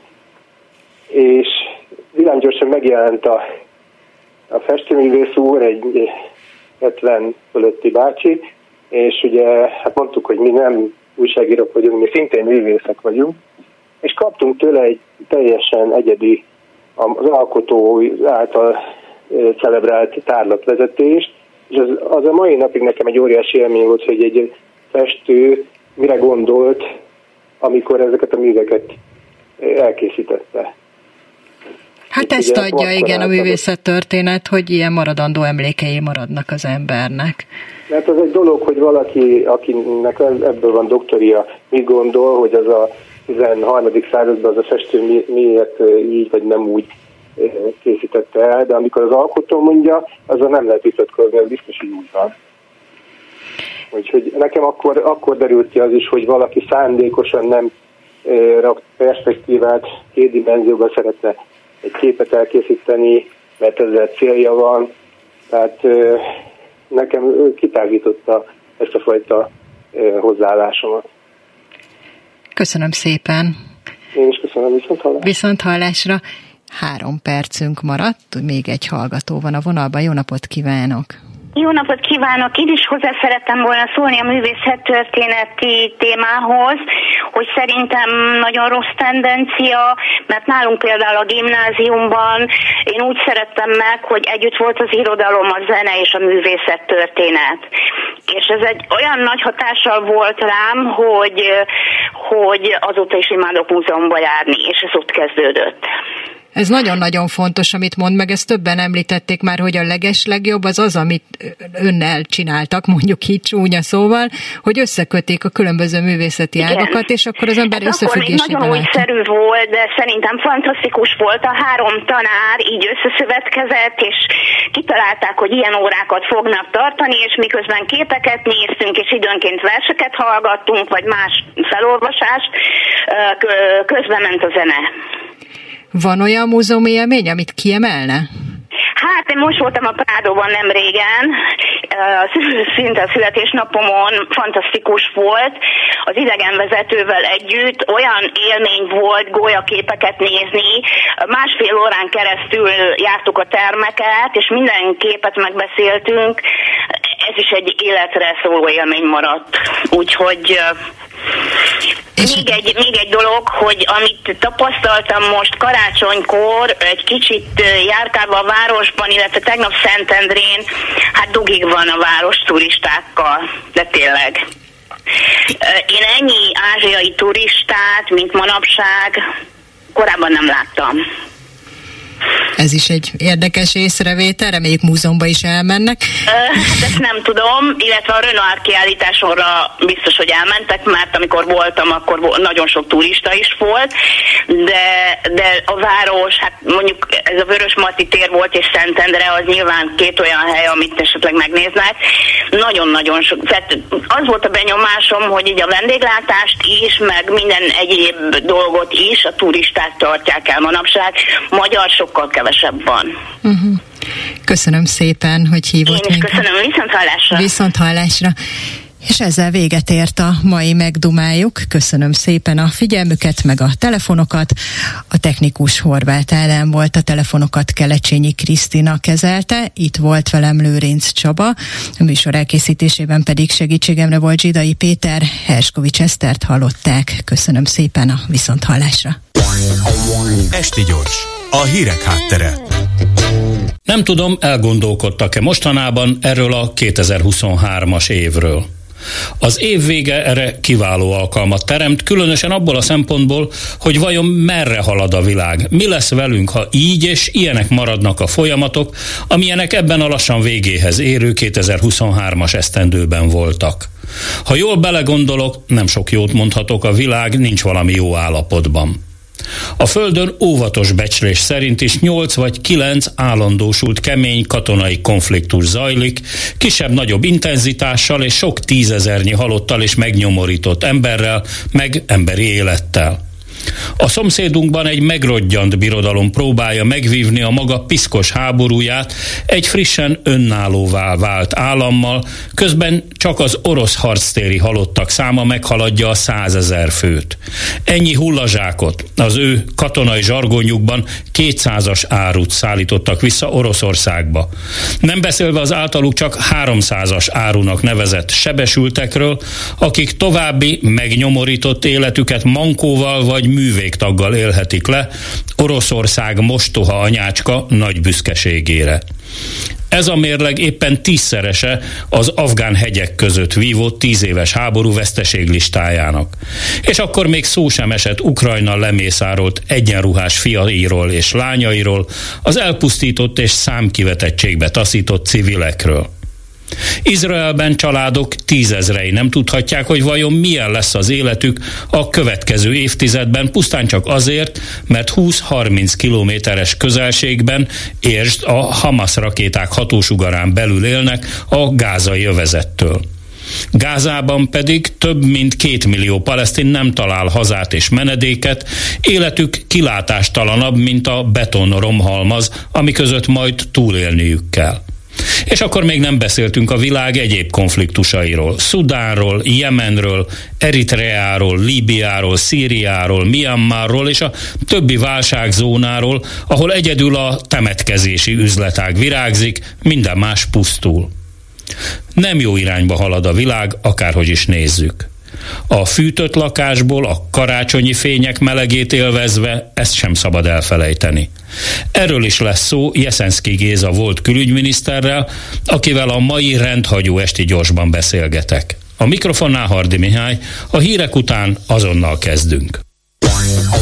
Esti gyors, a hírek háttere.